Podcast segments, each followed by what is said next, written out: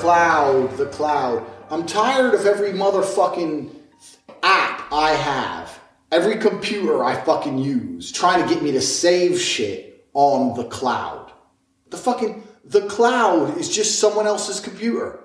That's all the cloud is. I've got my hard drive here, but if I put it on the cloud, it's someone else's hard drive. Oh, great, let me just save all my shit on someone else's computer. Listen, there will become a time in your life where you're going to get arrested and you need to know exactly what's on your phone. You need to be able to throw that phone away down a sewer drain and know everything's going to work out. You don't need every text message you've ever sent, and every picture you've ever taken, saved on someone else's fucking computer on some fucking cloud, attached to your Apple ID with your fucking name and address from your credit card. All that shit's going to tie up and put you in fucking jail.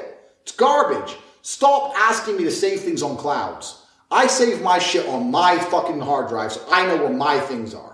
The cloud is just someone else's computer. It's bullshit, and they're going to come for you and they're going to use it against you sooner or later. Apple, I've got an iPhone and an Android. I've got it all.